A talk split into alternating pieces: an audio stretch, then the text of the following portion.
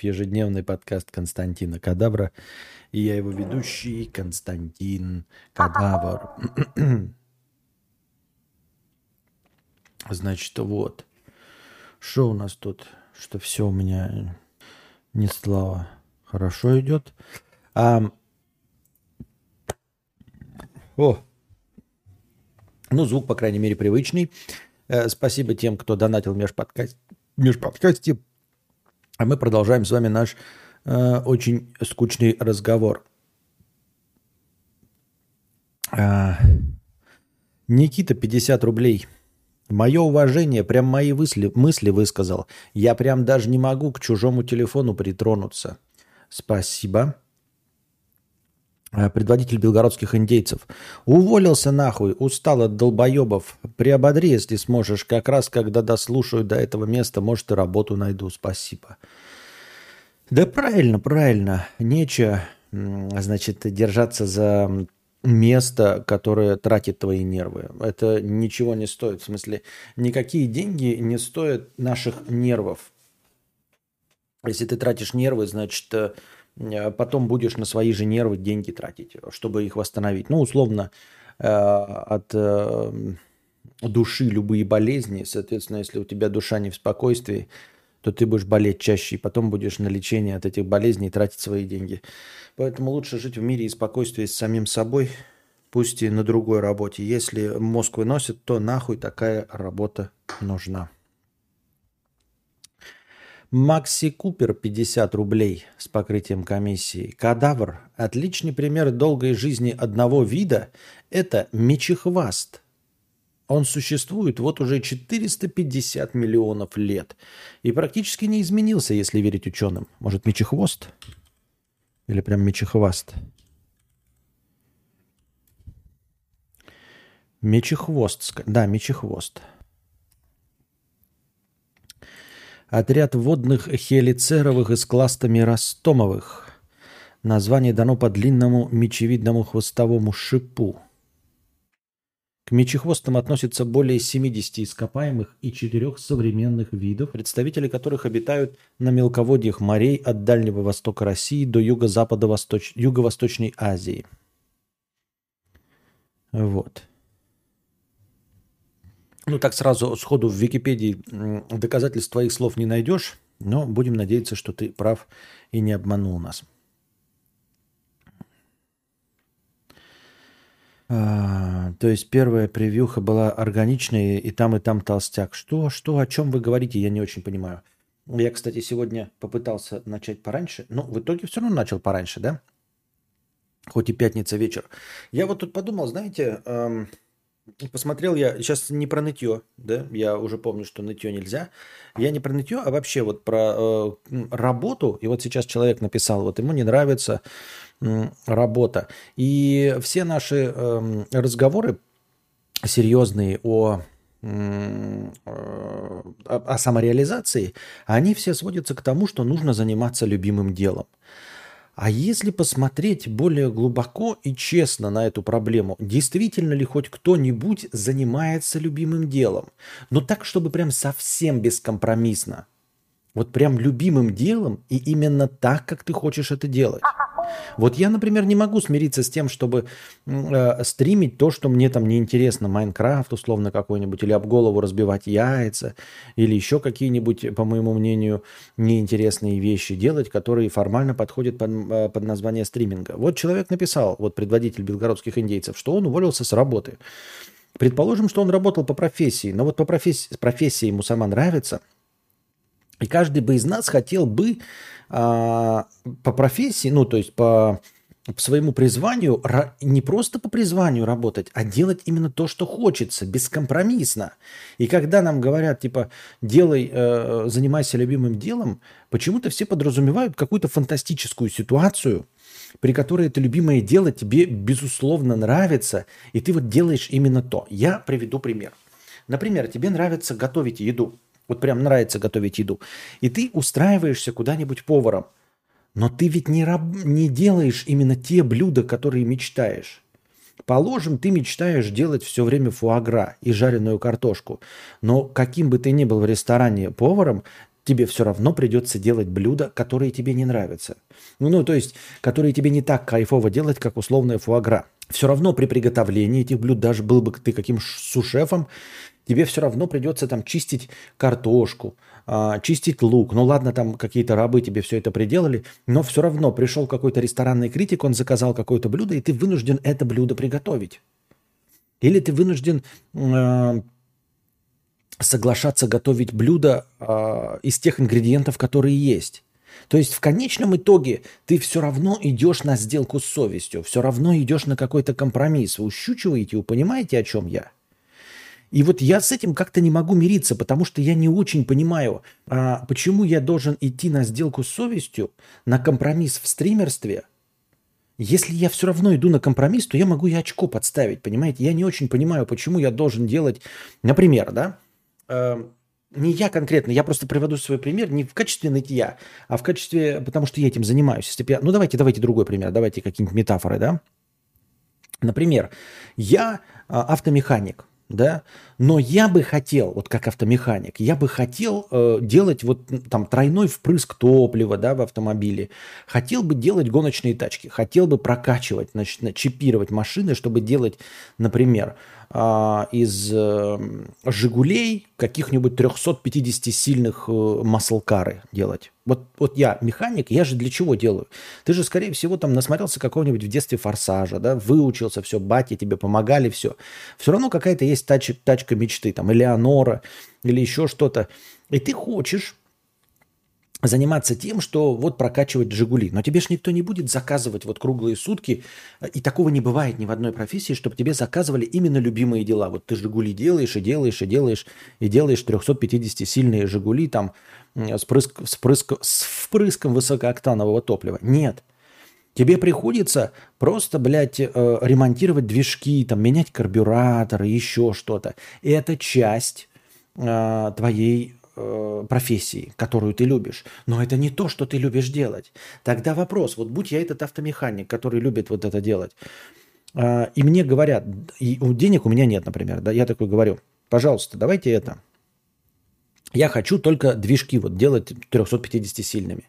Мне говорят, нет, если ты хочешь заработать денег, если ты хочешь заработать денег, то ты должен делать то, что тебе говорят. То есть менять карбюраторы, вот, э, я не знаю, тонировать лобовые стекла, менять фары и все остальное. И, ты... и я тогда задаюсь вопросом, а какая разница, если мне все равно не нравится менять карбюраторы, какая мне разница, почему я не могу пойти торговать жопой?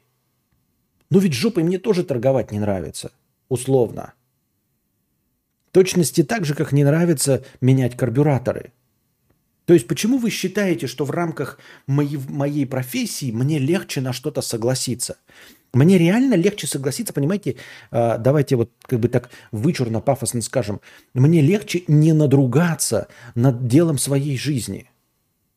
Вместо того, чтобы на стримах играть в Майнкрафт и перелопатить и сломать себя и свое стримерство, я лучше пойду, я же говорю не про жопу конкретно, а лучше пойду торговать телефонами – Понимаете, по крайней мере, я не запятнаю стримерство нелюбимым делом. Вот я о чем говорю. Я не запятнаю э, любимое дело вот этой хуйней. И поэтому, э, когда говорят там, вот, занимайтесь любимым делом и все, посмотришь, вот я сейчас зашел на стрим Хесуса, да, у него там 13,5 тысяч подписчиков. И вот, значит, тоже стример, и он там какой-то тест решает, они, ну и там что-то там происходит, он такой, фу, какая-то шляпа. И они, и, и зрители такие, ха-ха-ха-ха-ха. И он такой, вам что, это нравится? Ну, тогда продолжим вот на стриме, значит, делать этот тест.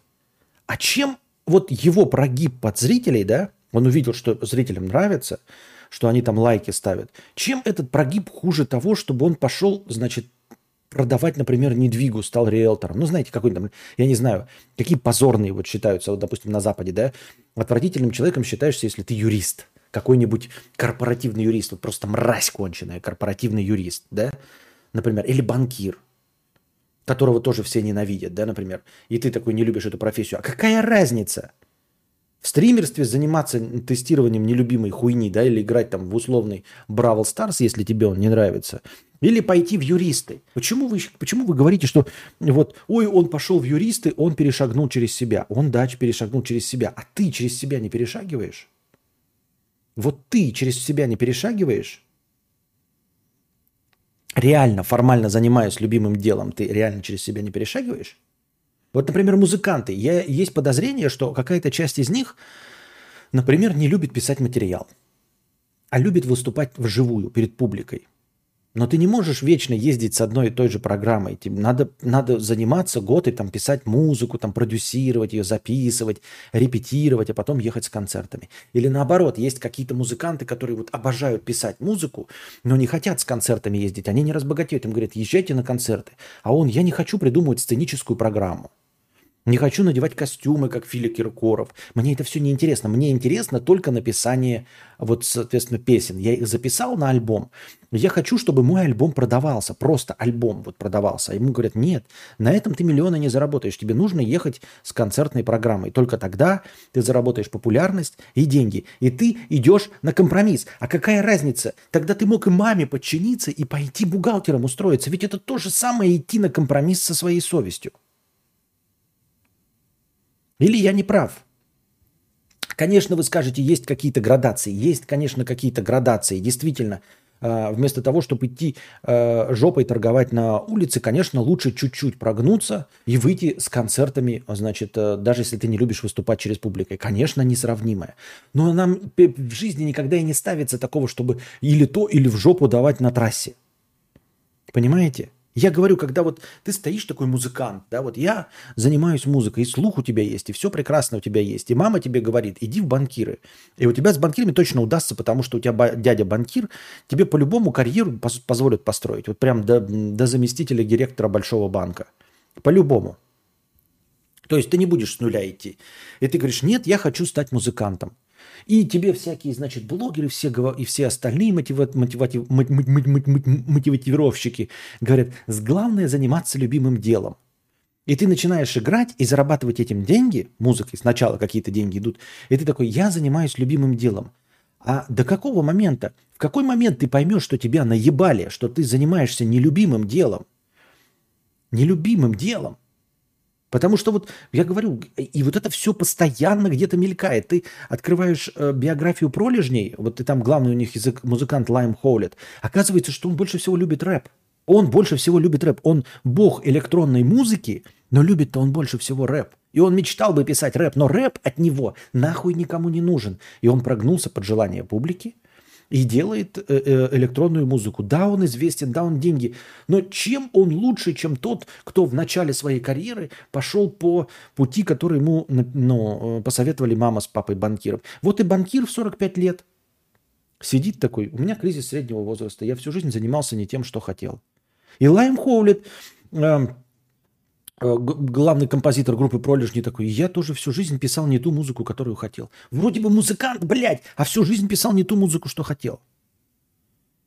Понимаете, вот друже нравится снимать э, видосы э, с этими, но он же тоже не снимает только э, те рецепты, которые ему нравятся. Нет. Он снимает те рецепты, которые зайдут, которые хочет зритель, который вот зритель хочет увидеть рецепты, он эти рецепты снимает. Он не снимает те рецепты, которых... Потому что если бы то, что он хочет, он бы снимал только жареные макароны, блядь. 800 вариантов жареных макарон, условно. В этом случае хотя бы смежная деятельность с тем, что тебе нравится. Может быть, даже полезно для профессионального роста. Это все разговоры о компромиссах. Я говорю в глубоко философском понимании.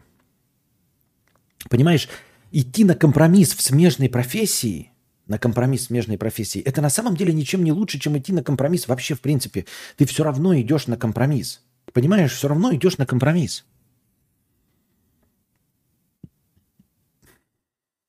Если все равно есть не, не, не то блюдо, которое ты вот... Ты любишь жареную картошку, а тебе ее, блядь, в мундире подают. Это, конечно, все равно картошка, но без разницы, можно уже и рыбу поесть, понимаешь? Можно уже и хлеб поесть, и что угодно. Это все равно не жареная картошка. Всегда такое говорил. Мне кажется, те, кто говорят, что работа у них любимая, лжецы. Но и классическая подмена работа просто не бесит и чуть лучше, чем прошлое, идеал. Да, да. Это как про дрочку. Сейчас все любимые фильмы пересмотрю, потом через три минуты кончил и думаешь, ну его нахер эту работу. Чего, блядь? Если компромисс в любом деле, э, то каждый из компромиссов дает возможность заниматься любимым делом больше, а значит процент любимого дела будет больше, и выхлоп с любимого дела будет больше. Ну вот нет, понимаете, вот как бы вам сказать, эм, нет, ты не приближаешься к любимому делу.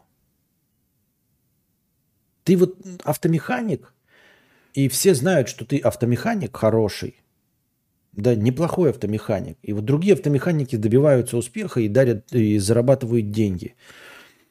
Но вот ты смотришь на другого автомеханика, и он, блядь, делает карбюраторы. И вот он карбюраторы делает, блядь, а ты не хочешь карбюраторы, ты хочешь э, усиливать движки «Жигулей».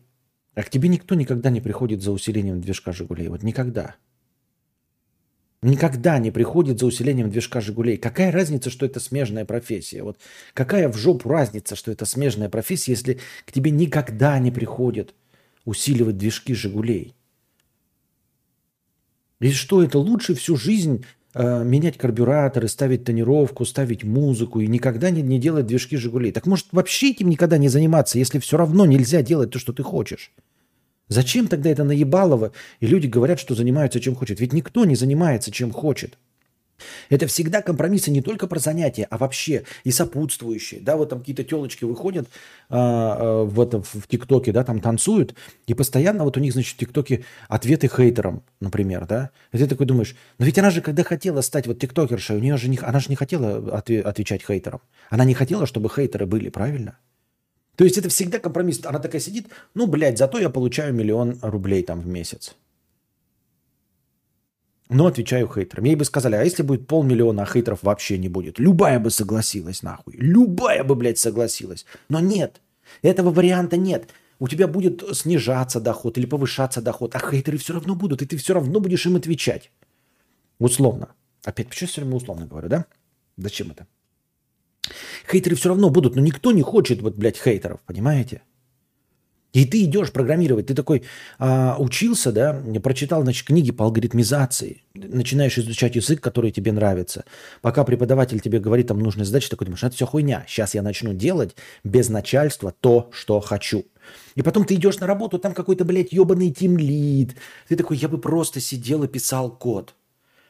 И потом тебе говорят сидеть в офисе, и ты такой, я бы мог вот этот код максимально эффективно сидеть и писать дома. Или если бы мне выделили кабинет, я согласен даже приходить, даже на этот компромисс согласен. Но закрыли бы мне кабинетик. Вот, я один, чтобы не видеть никого, чтобы я мог нормально пердеть. Вот, включить себе музыку и писать код. Вот просто бы, да. Но мы почему-то, блядь, пишем код не, не, не, э, не геймдев какой-то игры будущего, а какую-то ебаную бухгалтерскую программу. Ты такой, я обожаю писать код, но, блядь, бухгалтерская программа. Но я ведь мог также сидеть ебаным экономистом. Какая разница? Зачем мне было становиться программистом, если я все равно не пишу то, что хочу? В итоге вы скажете, ну иди в геймдев, становись сам себе, э, пиши. Но ты хотел быть частью большой команды, ты хотел писать Call of Duty. Одному человеку не, невозможно писать Call of Duty. А когда ты приходишь писать Call of Duty, то вы пишете не тот Call of Duty, который ты хотел. Там обязательно будет какая-то сракотень, какие-то, блядь, э, дедлайны. Э, все равно игра будет выглядеть не так, как ты хотел. Просто не так, как ты хотел. Понимаете, ты пишешь сценарий какой-то, и такой, знаешь, блядь, вот плохая концовка, все равно тебе, ты подашь его в издательство, издатель скажет, блядь, слишком мрачно, нахуй, меняйте концовку. Но я хочу именно эту концовку. Он говорит, а с этой концовкой не продастся. И вот, и вот любимое дело, я писал книги, но, блядь, ну не с той концовкой, которой надо. Ну и что ты, блядь, поделаешь? Понимаете?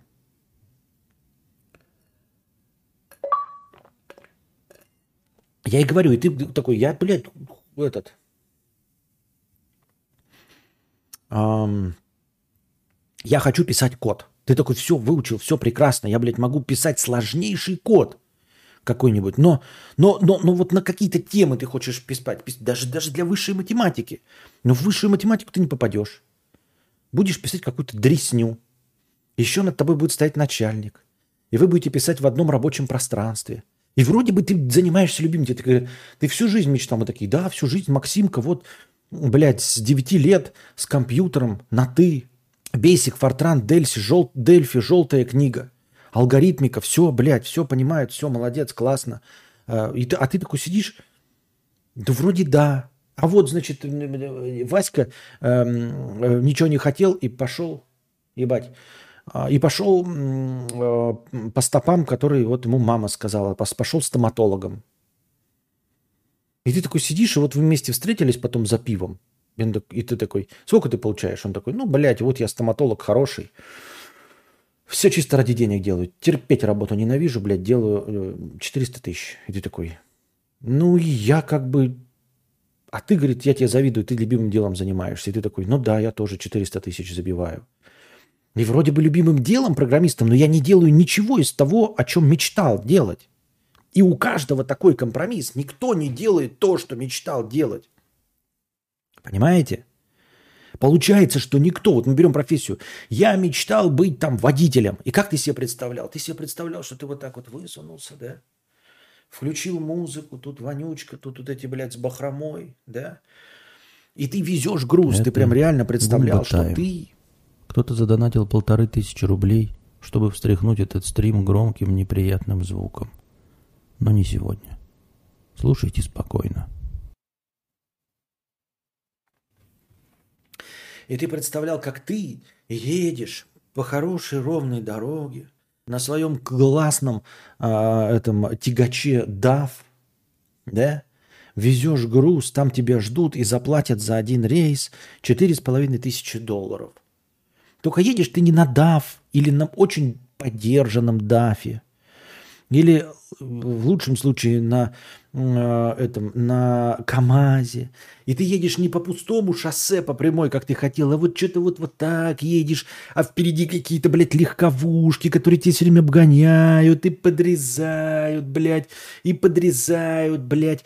И за дорогой нужно постоянно следить, и никакого кайфа нет. А в КАМАЗе без кондиционера жарко, и едешь ты уставший, музыка нихуя не ловит. Ну ладно, музыку свою поставил, но все равно вот это движение, дорога дерьмо полнейшее. Э, никакого кайфа нет ни одного момента там в 3-5 километров, чтобы ты ехал просто по прямой и кайфовал от вида вокруг. Нет такого, сука, момента. И ты такой, блядь, я хотел быть водителем тягача, но я ни разу, ни разу, сука, не проехал так на этом тягаче, как мне представлялось это. Никогда. Понимаете? В чем мякотка? Или и чья не прав?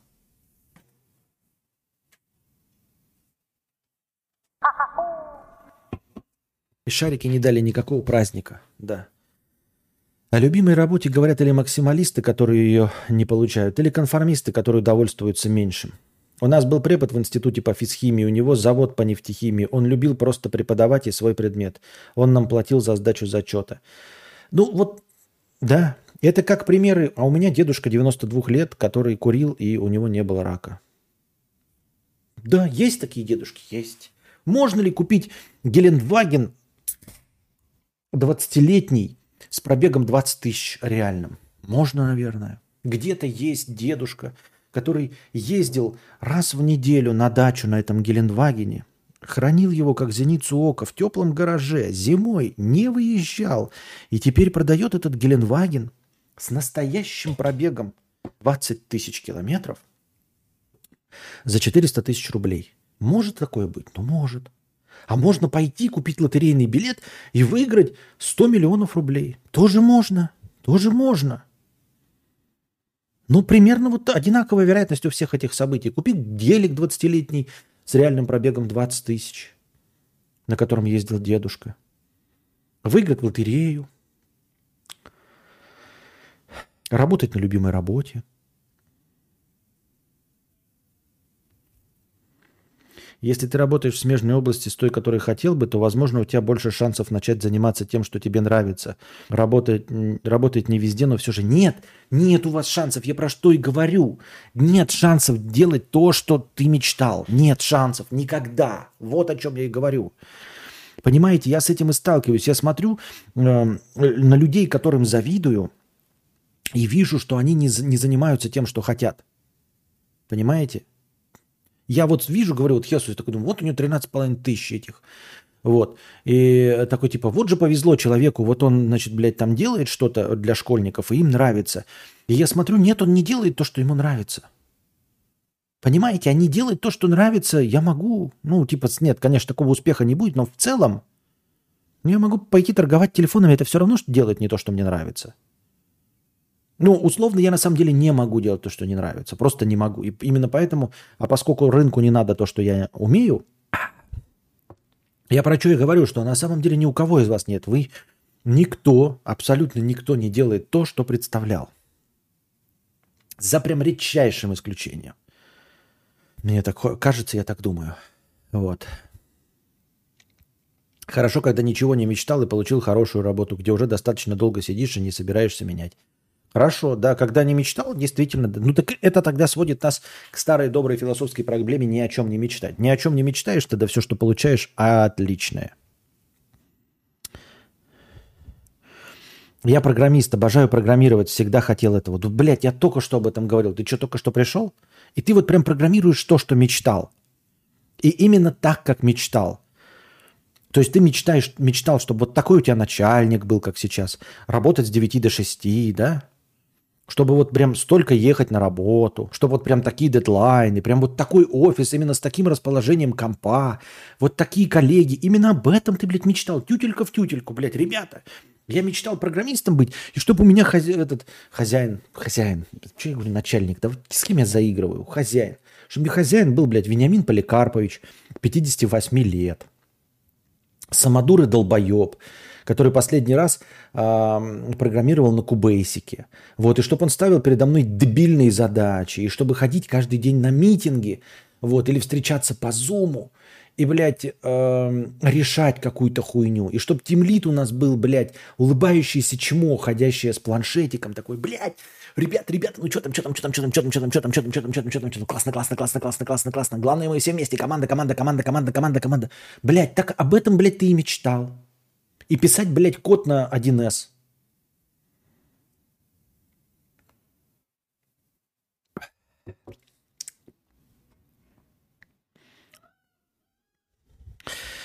Никита 300 рублей. Работал по 16 часов в день, поднимал стартап. Спасибо всем большое, донаторы. Я что-то Никита, большое спасибо, 300 рублей. Артем, 1500. Кстати, у нас теперь тут топ-донаторы, и Артем ворвался на первое место в списке топ-донаторов, а другой Лешка на второе. У нас топ, напоминаю, работает за неделю. Вот такая у нас была нежирненькая неделя, хотя на дворе уже суббота. А нет, еще пятница.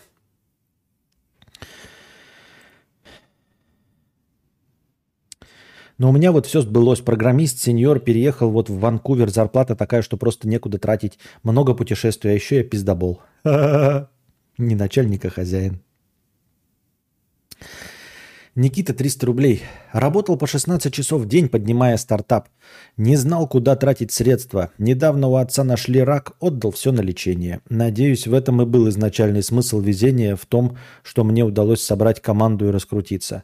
Да не было никакого смысла в этом. А если был в этом смысл, то это плохой и дебильный мир, в котором ты собираешь деньги, и если у тебя образуется избыток, то сразу возникает смертельно опасная проблема, на которую нужно прорывается рептилоид, на который нужно потратить все свои деньги. Это дебильный мир. А, я знаю, что мир наш полное говно, дебильное, но меня только успокаивает, что в нем нет никакого смысла, что он управляется просто хаосом, то есть случайностью. И нет, а, почему-то, дорогой Никита, а, не было никакого плана в этом, потому что, ну вот у Абрамовича там 60 миллиардов долларов, или там у Билла Гейтса 60 миллиардов долларов, и никто не болеет, и никуда эти 60 миллиардов тратить не надо. А что такое? А почему? А как так вышло? Или все вот эти долбоебы-тиктокеры, покупающие себе за 20 миллионов Ламборгини Авентадоры и всякие вот это вот все. Блогеры, телеведущие, певцы ртом, рэпа и прочее. Вот у них миллионы. Вот Тимати там, да, например. Ни в коем случае ничего плохого Тимати не желаю, но в целом, да, я имею в виду, что нет никакого баланса. Не дает никому Вселенная столько денег, чтобы потом он, значит, справился и помог родственникам. Нет. Миллионы э, людей э, получают избыточное количество денег, и ничего с ними плохого не случается, и никуда им надо тратить деньги, возможно, больше и гораздо, чем нам, но несравнимые с их масштабами заработка. Так что нет. Я потеряла любимую работу в свете последних событий и теперь сижу на новой только ради ЗП. Каждый мой рабочий день ад. Сочувствуем тебе. Сочувствуем. Может, люди не занимаются любимым делом просто потому, что недостаточно квалифицированы для той работы, которую хотят. Эффект Даннинга-Крюгера. Нет. Не-не-не-не-не-не. Херня. Нет. Это просто подмена. Никакая квалификация. Что значит квалификация? Дело не в квалификации, а в том, что ты не можешь заниматься любимым делом, потому что это нахуй никому не нужно. Потому что это подмена, понимаете? Я же говорю, обман состоит в том, что тебе говорят, что нужно заниматься любимым делом. Это обман, фундаментальный обман. Любимое дело должно быть хобби, на которое ты ничего никогда не получишь. Любимым делом нужно заниматься, но ты им никогда не заработаешь по-настоящему любимым, бескомпромиссно любимым делом ты никогда не заработаешь. Но за исключением редчайших случаев. Я и говорю, вот в чем состоит обман. Нам говорят, если вы будете заниматься любимым делом, то и работать вы никогда не будете. То вот э, обязательно это принесет денег. Нет, не принесет. Потому что по-настоящему любимые дела – это лежать на диване и пить пиво. Или собирать лего. Или ремонтировать свою Ниву – как Антон Фрё. Просто ремонтировать свою Ниву, не какую-то другую. Не разбираться во всех Нивах в мире, а только свою конкретную Ниву прокачивать. Вот что такое любимое дело. Любимое дело – рыбачить. Любимое дело – ходить на ноготочки и разговаривать с специалистом по ноготочкам. Любимое дело – ходить по магазинам.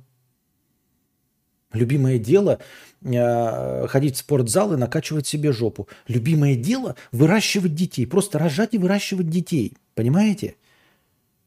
Все, чем вы зарабатываете, это компромиссы. настоящее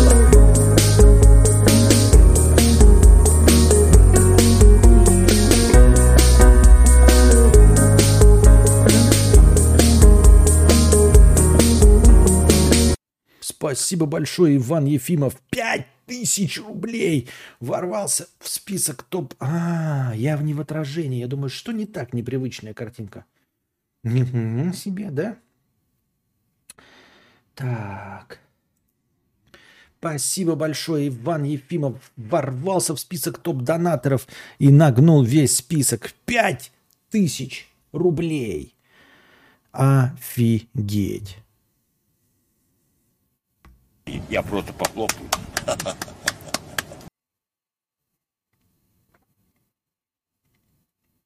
Спасибо большое. Вот. Потому что, я говорю, мы все с вами пришли к этому компромиссу и все согласились с тем, что вот у меня любимое дело стримерство, да? Да нет, не любимое дело у меня стримерство. Оно прекрасное и хорошее, но не любимое. А чтобы еще, э, ну, если бы я умел там что-нибудь зарабатывать, что-то делать, мне нужно еще в больший компромисс заходить. На самом деле мне нравится писать книги или играть в игры. Это же книги, ну ладно, реализация. Ну, положим, да, не играть в игры и лежать на диване, но писать книги, которые я не пишу. Ну, ну мне любимое дело такое. Но оно ничего не принесет, я не смогу на это кушать. Никогда. Вот. И на стримерстве мне еле-еле. А как пойти на компромисс? Э, э, то есть все дальше и дальше отходить от изначальной задумки. Вот я хотел бы э, разговаривать свободно по несколько часов только голосом. Хороший микрофон. Сидеть и разговаривать с вами. Вот как сейчас. Но мне пришлось пойти на компромисс и включить вебку. Мне приходится отвечать на вопросы, потому что вы их задонатили. Я пришел на компромисс. Я говорю не, на, не, не всегда на те темы. Ну ладно, мне нравится отвечать на вопросы. Но я бы мог просто отвечать на ваши вопросы, если бы не деньги. Если бы не деньги, я бы мог просто отвечать подряд на все вопросы. Это прекрасно, мне нравится. Но мне не надо было бы выбирать. Мне не нравится вопрос, я его скипаю, идем дальше. И все. И без вебки. И вы слушаете меня. Мне бы хотелось, чтобы вы на меня не смотрели, а только слушали. Хороший, качественный звук, вот когда я сижу рядом с микрофоном. Чтобы вы слушали меня в машине, или там в наушниках в метро, в записи.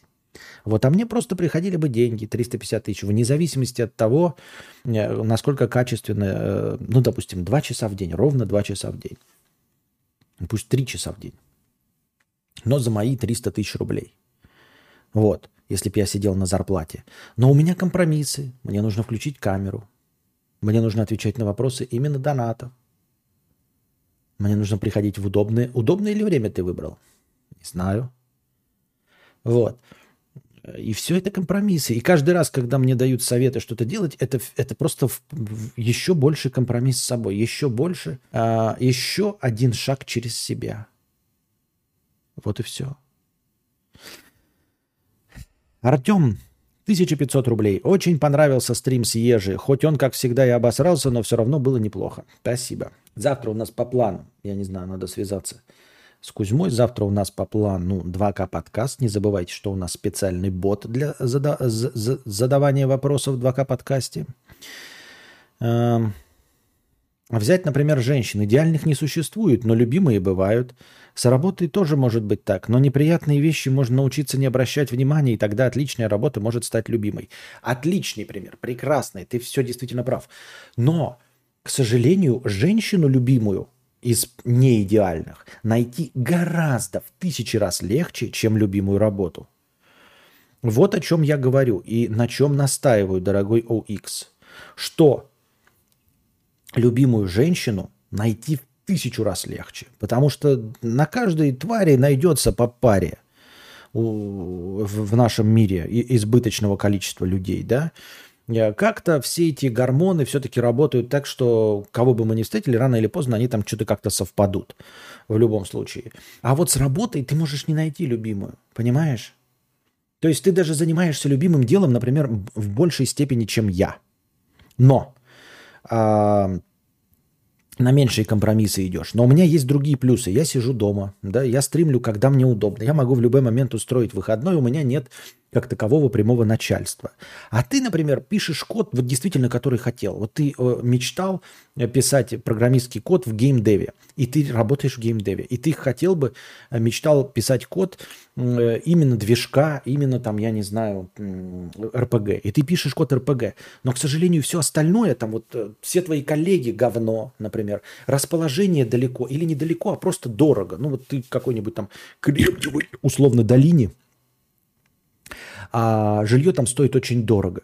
И ты вроде занимаешься любимым делом, но денег не получается вообще накопить. И свободного времени ни на что нет. Но, но делаешь любимое дело. Гораздо более любимое дело, чем другой человек, э, у которого и занятие это даже не любимое. Но зато у него под домом, зато меньше рабочих часов, меньше ответственности, Э, все дешевле стоит, поэтому он больше откладывает денег. Вот как-то, как-то, блядь, мне не нравится, понимаете, я э, человек, это, существо возвышенное. Я такой, понимаете, подросток внутри себя. Мне хочется, чтобы было идеально или хотя бы стремилось к идеальному. А оно даже не стремится к идеальному. Вот в чем э, весь цимис э, этого обсуждения. Оно даже не стремится к идеальному.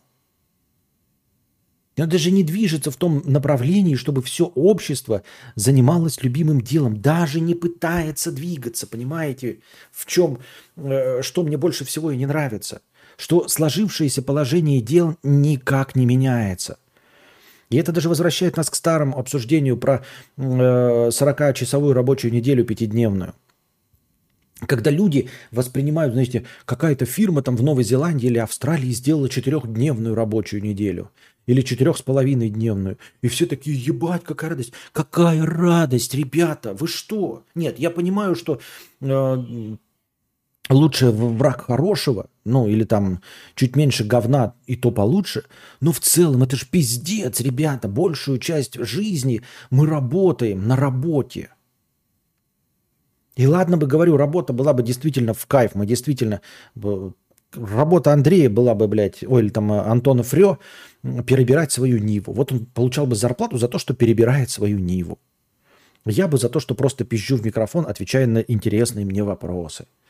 Нет, и так все время компромисс. Так еще и абсолютно уму непостижимое положение дел, при котором 5 из 7 дней ты работаешь, чтобы две недели в году в Турции погреть жопу.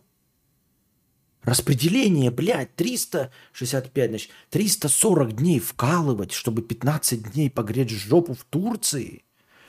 И когда уменьшается на один день в неделю с пяти абсолютно непримиримых, каких-то э, невозможных, оскорбительных пяти из семи дней, пяти из семи, понимаете, пять из семи. Ты работаешь, тебе кидают кость, как свинье, просто подачку, просто плевок в харю тебе говорят. А теперь будет не пять дней, а четыре из семи. Это все равно больше половины. Все равно больше половины. И каких-нибудь 200 лет назад ничего подобного не было вообще. Никаких мануфактур, фабрик, никаких рабочих дней. Ты просто сам себя прокармливал. Понимаете? Понимаете? И вся эта жизнь в компромиссе. И это я к тому, что любимую женщину легко найти. У тебя гормоны сработали, ты влюбился. И все. Она не только не идеальная, она вообще не, не должна быть хороша, чтобы ты в нее влюбился, в принципе. И также ты не должен быть хорош, чтобы она в тебя влюбилась. А работа, чтобы она, понимаете, не вызывала рвотного рефлекса – она прям очень хорошо должна, очень хороша должна быть работа, чтобы она не вызывала рвотного рефлекса. Прям пиздец, как хороша должна быть. Тебе должно быть не блевотно приходить к коллегам, тебе должно быть приятно с ними общаться. Она не должна быть в двух часах езды от тебя. Она еще плюс ко всему этому должна высоко оплачиваться, потому что если хорошие коллеги будут и близко, но если тебе платят 20 тысяч рублей, ты не сможешь получать от нее удовольствие. Никак. Согласен, человек создан, чтобы иметь женщину, но работает что-то чуждое. Да, а про любимую работу это я так себя успокаиваю, да. Я работаю на работе, которая мне не нравится, чтобы я мог делать то, что мне нравится. Это вот, это хорошая подача, Тирс, понимаешь? Это хорошая подача. Но мотиваторы же не эту подачу говорят нам. Они же не говорят нам, что нужно работать, чтобы заниматься любимым делом на эти деньги. Они говорят, занимайся любимым делом, и ты никогда не будешь работать, имея в виду, что любимое дело принесет тебе деньги. Нет, я говорю, что это не любимое дело. Я говорю, что здесь прямой обман, что не любимое дело, а всегда какой-то компромисс. Что на самом деле даже те люди, которые формально занимаются любимым делом, нихуя им не занимаются. Почему? Я зашел, говорю, к э, Хесусу. И я все время себя, значит, оправдываю. Я да, оправдываю себя.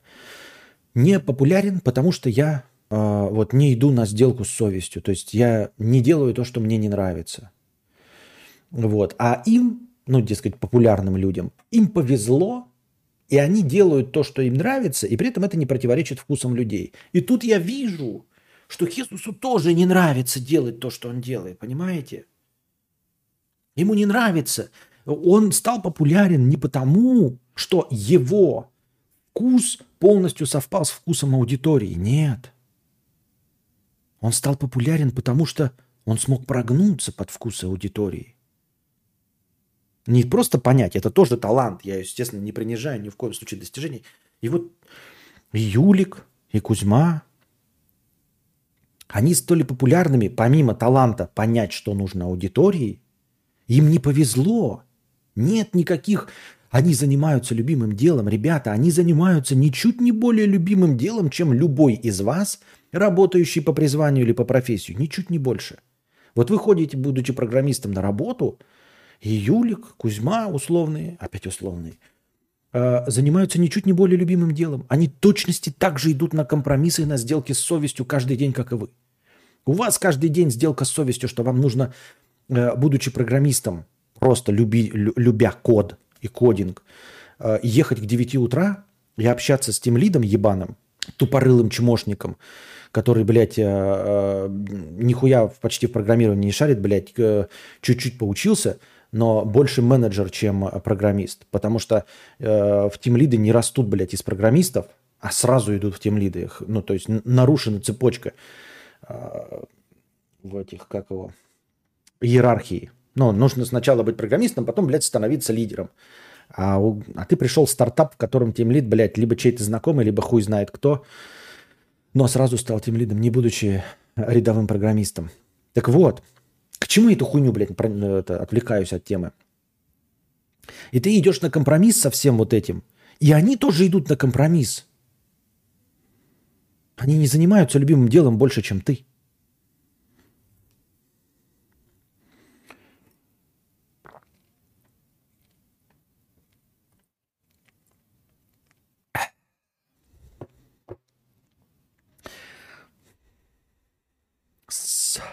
Я не знаю, как там устроено, но если уйти в монастырь, отречься от всего, надеть рясу, отрастить бороду и нести Слово Божье.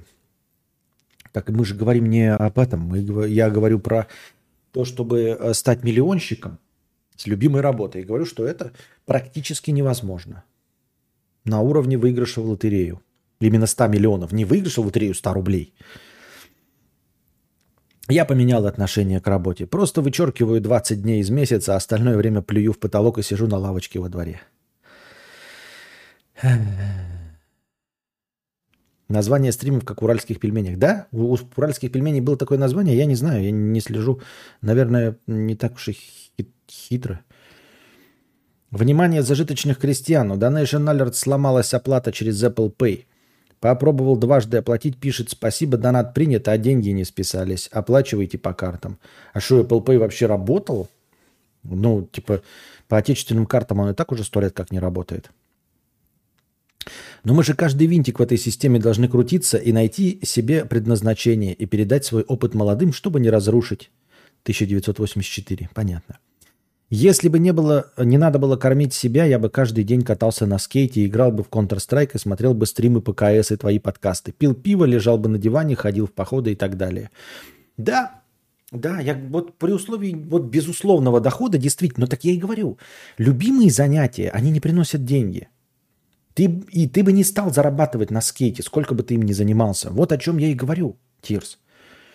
Моя самая главная э, самая главная мысль, с которой я спорил, это что, занимаясь любимым делом, ты больше никогда не будешь нуждаться. Вот самая спорная мысль. Ничего подобного. Занимаясь по-настоящему любимым делом, искренне любимым делом, а не компромиссно любимым делом, ты будешь также нуждаться. Любимое дело должно быть хобби. Хобби, которое не приносит никаких денег. Никаких. Если ваше хобби приносит деньги, даже так можно прийти э, к нелогичному выводу, возможно, кажущемуся нелогичным. Если ваше хобби приносит вам деньги, и уж хуже гораздо вообще вас кормит, то значит это компромиссное хобби. Значит, вы давным-давно переступили через себя. Настоящее любимое дело не может приносить деньги. Только не прогибаясь, можно по-настоящему получать удовольствие от чего-то.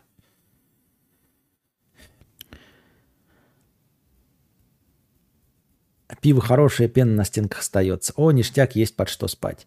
Кузьма в интервью у вписки говорил, что вынужден смотреть «Беременна в 16» и другую фигню, чтобы он мог снимать видосы с Габзавром, Важелинком и другими фриками. Ну вот, ну вот. Что за пиво? Да безалкогольное это пиво. И все же я перестал засыпать под стримы кадавра, потому что только начинаю кемарить, как тут что-то смешное прозвучит, я ору. Теперь включаю видосы про космос, как Voyager 1 бороздит просторы. То есть ты, по-твоему, сейчас мои видосы стали смешнее? Я еще тоже, кстати, статистику заметил такую одну интересную. Сегодня залез. Ты специально слой с камеры над другими слоями поставил? Чего? В смысле? Он не над... С какой камеры? Что? Я с тобой согласен. Меня не спросили, хочу ли я рождаться, а теперь нужно работать всю жизнь. Так что делать, мудрец? Каков путь? Да никаков, это же философия чистой воды. Под философией я понимаю просто переливание из пустого в порожнее, мыслительный процесс ни о чем. То, что в худшем, ну, просто делает нас людьми. Оповещение не сработало, только зашел и заметил, что сегодня ты краснее, чем обычно. Так вы не догадались, почему? Кто первый напишет и догадается, почему?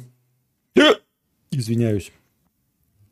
Почему я сегодня краснее, чем обычно? Ласбарт. Больше свободного времени для деградации. Люди не будут музицировать на клавесине. Без работы они станут еще тупее. Работа – это то, что заставляет лысых обезьян хоть какой-то уровень разума поддерживать. Тирс пишет, Ласбарт, ты в корне не прав. Да, Ласбарт, ты в корне не прав. э, именно праздность рождает чудовищ. То есть творческий процесс рождает именно праздность, не труд.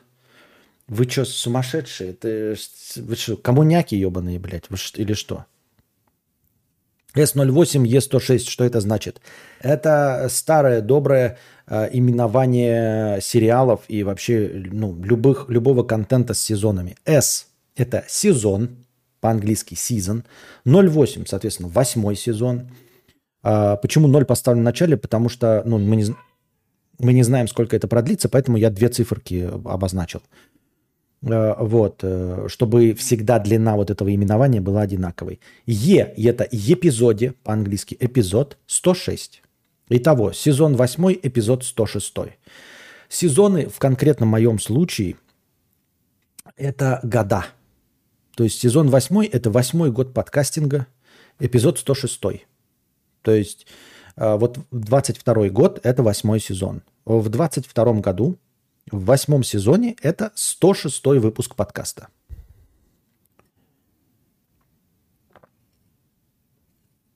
Тони Хоук зарабатывает на скейте. А он не на скейте зарабатывает, он вынужден носить рекламную продукцию и еще что-то делать, а не на скейте. Вот, вот отличный пример, Скотт. А, именно не на скейте он зарабатывает, а на, на компромиссе, на то, что он вынужден делать, чтобы зарабатывать деньги.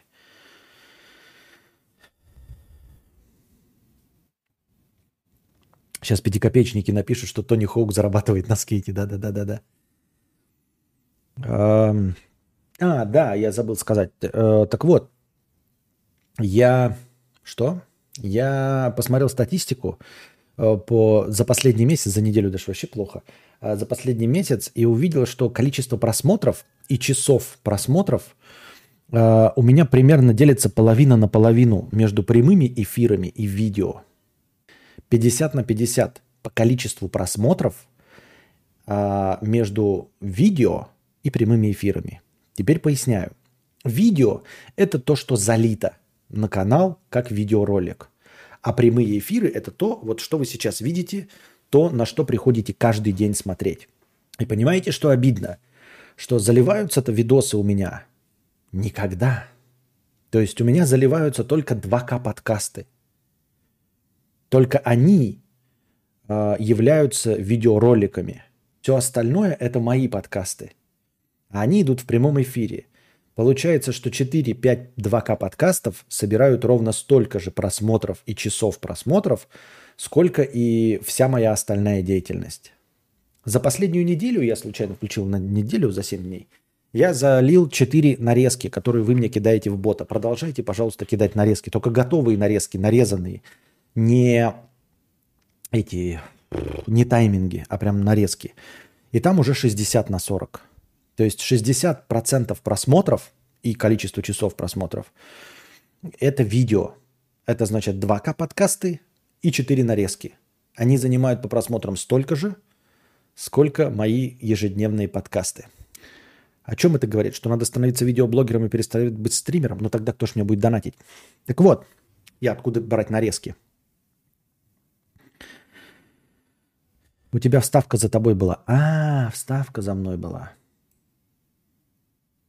Вставка за мной была. Сейчас переместим. Хорошо. Значит, надо тогда и топ-донаторов тоже переместить, да? Ладно.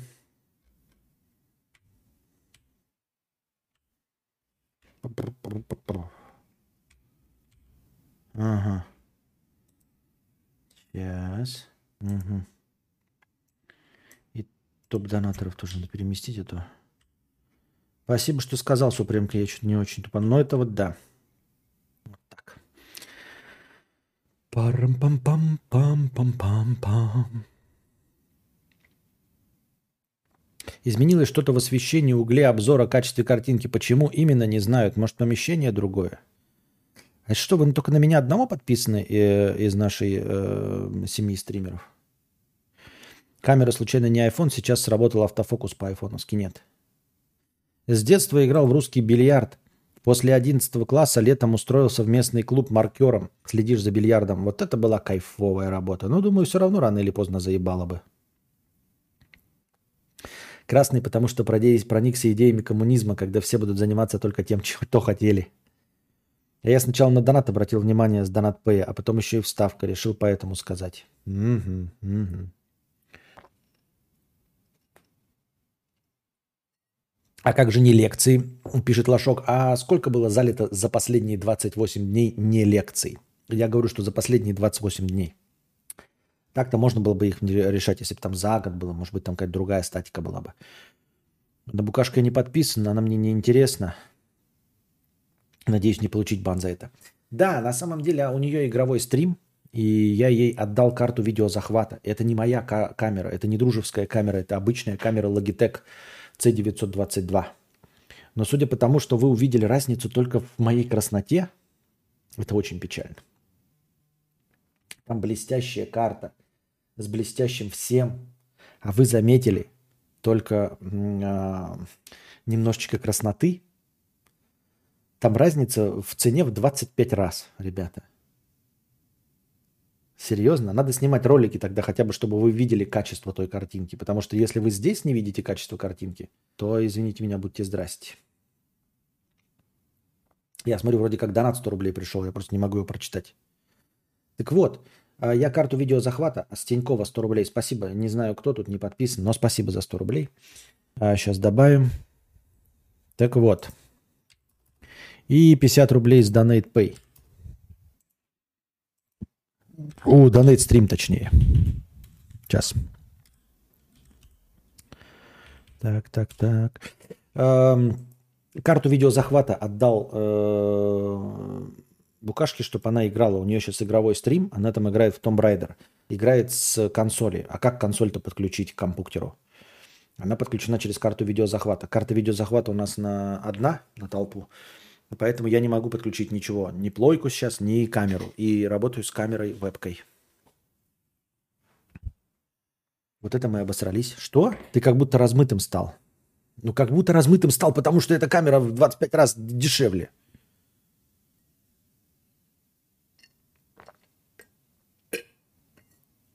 Конечно, стал. Я вот пиво пью, оно же не алкогольное, просто так, да ради вкуса, да? Так, давайте небольшую писинг-паузу устроим. Реально писинг-паузу. И вернемся.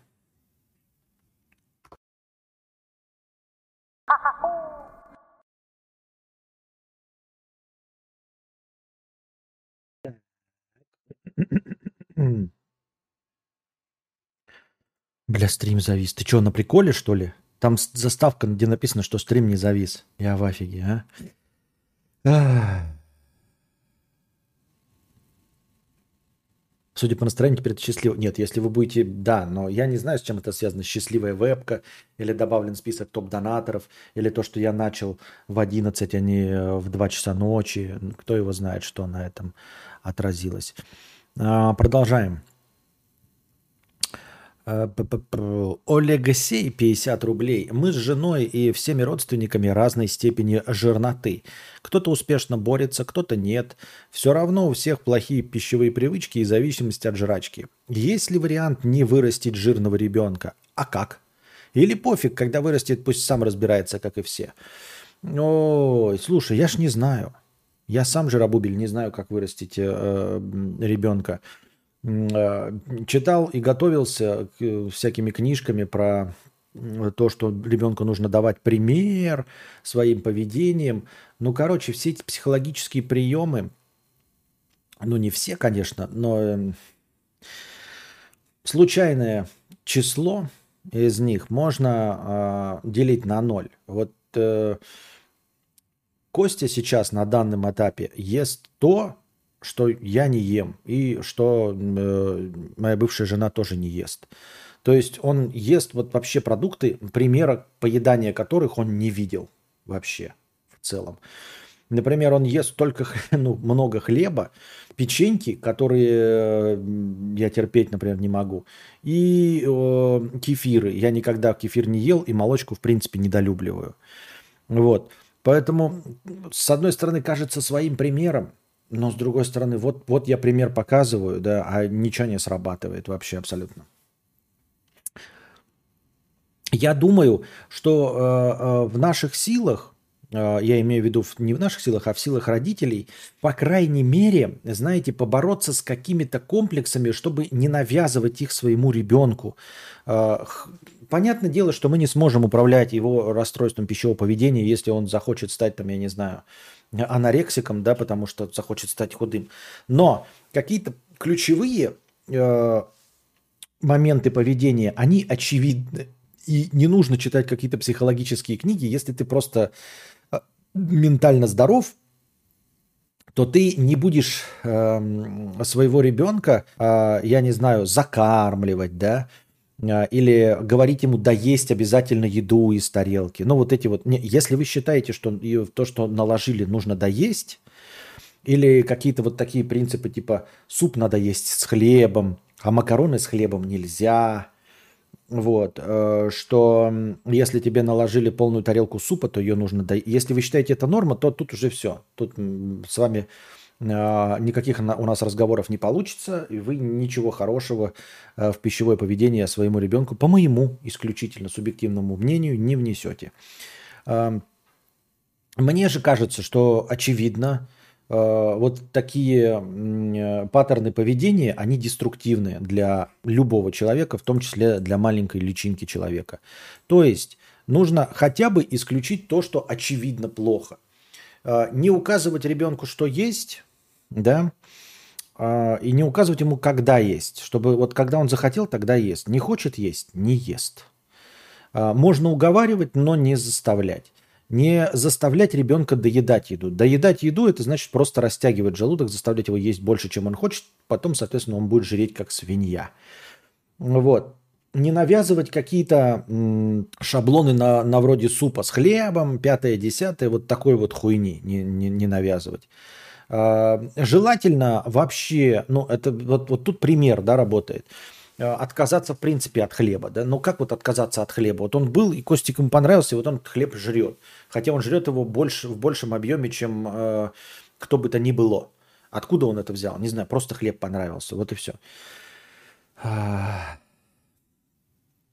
Поэтому, как я уже сказал, на своем примере довольно сложно что-то делать. Ты ему один раз дашь попробовать, даже если у вас это дома не хранится, он все равно будет мечтать об этом. Кто его знает, как это сработает? Непонятно совершенно.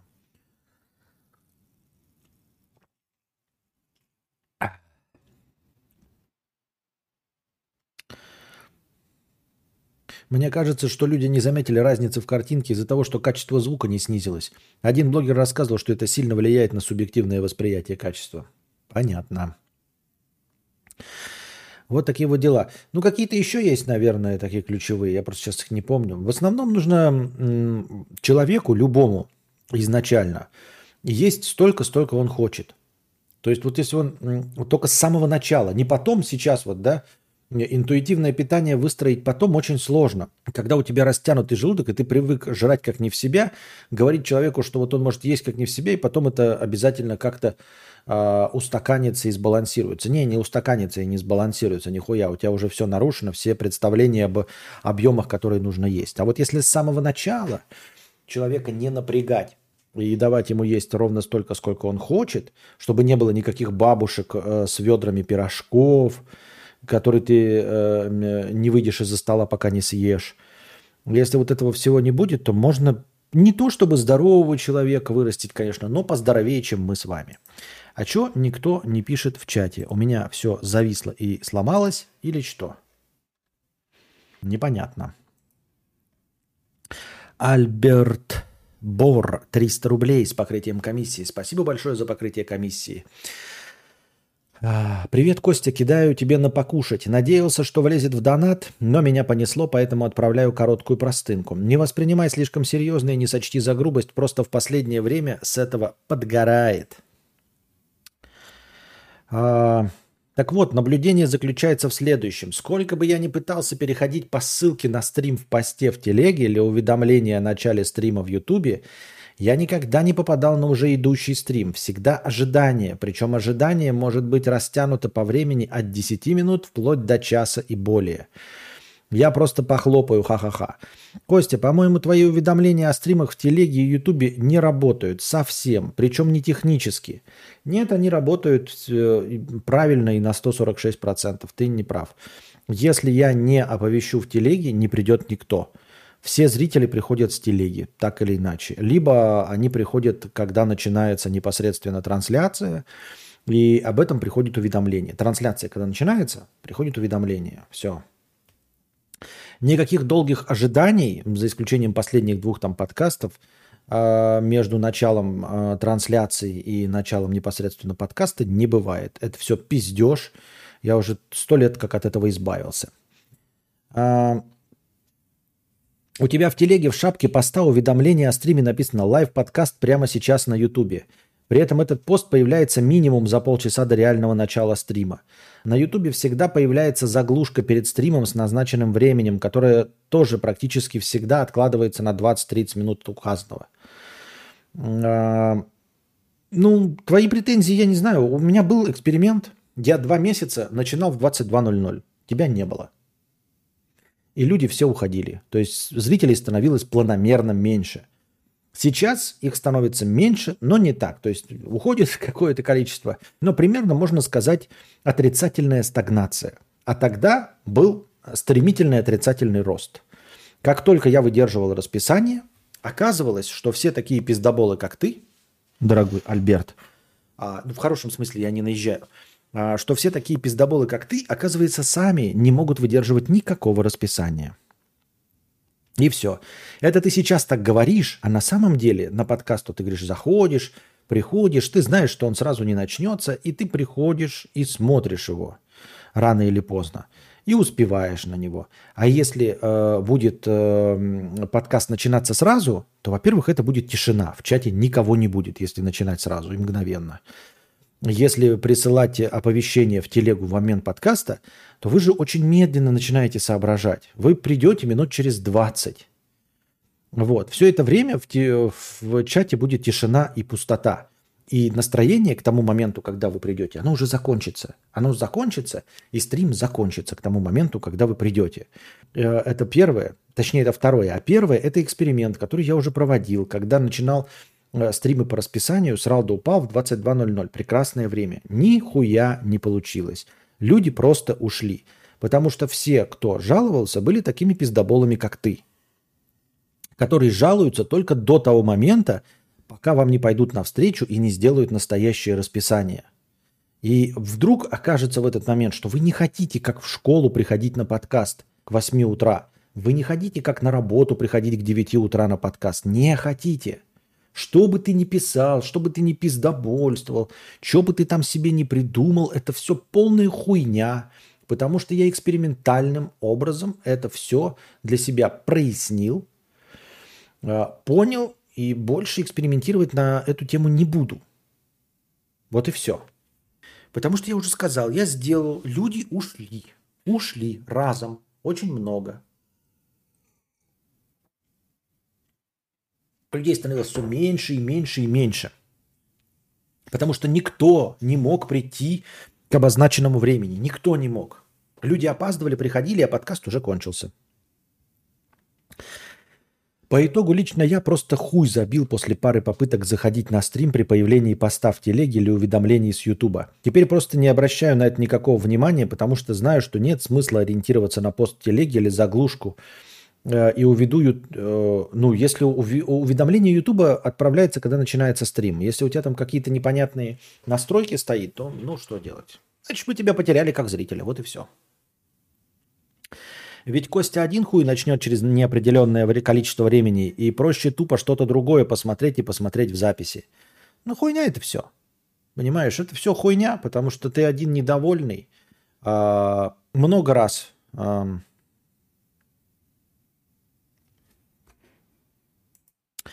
Опять ноет. Тысячу раз это слышал. Кто? Кто Александр ноет? Так вот. Эм, просто не обращаем никакого внимания. А нет смысла ориентироваться.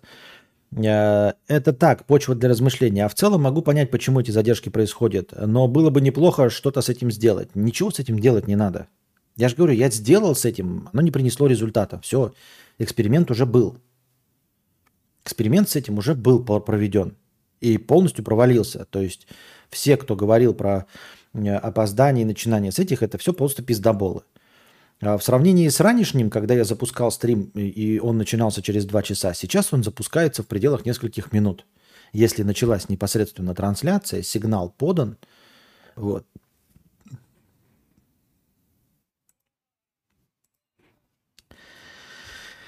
Вот все. Мне кажется, в идеале должно быть так. Пришла уведа о начале стрима в Ютубе или в Телеге. Значит, 100% при переходе по ссылке на стрим он уже идет. Либо начнется реально с минуты на минуту, а не через 10, 15, 20 минут пятого. Все, пока, Костик, люблю, целую в жопу. Я тебе говорю, никто не придет. Вы все опоздаете на 20 минут, и за это время стрим закончится. Еще раз повторяю, это самое главное. Стрим закончится за это время.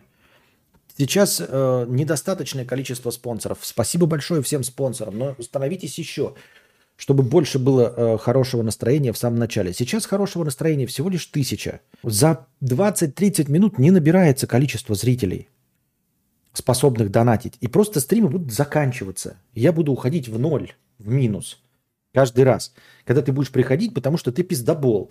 Э, я буду кидать э, оповещалку в телегу, непосредственно перед началом стрима, вот прям совсем, да, или когда он начался. Но ты же не сможешь прийти, потому что ты пиздобол. Ты придешь через 20 минут, а в это время подкаст уже закончился, и все придут через 20 минут. Ты придешь через 20 минут, потому что ты хотел. А те, кто не хотел расписания, они опоздают на 30 минут, на 40 минут. Они придут, и, и все. И у тебя не было ничего, они придут, и все, стрим закончен.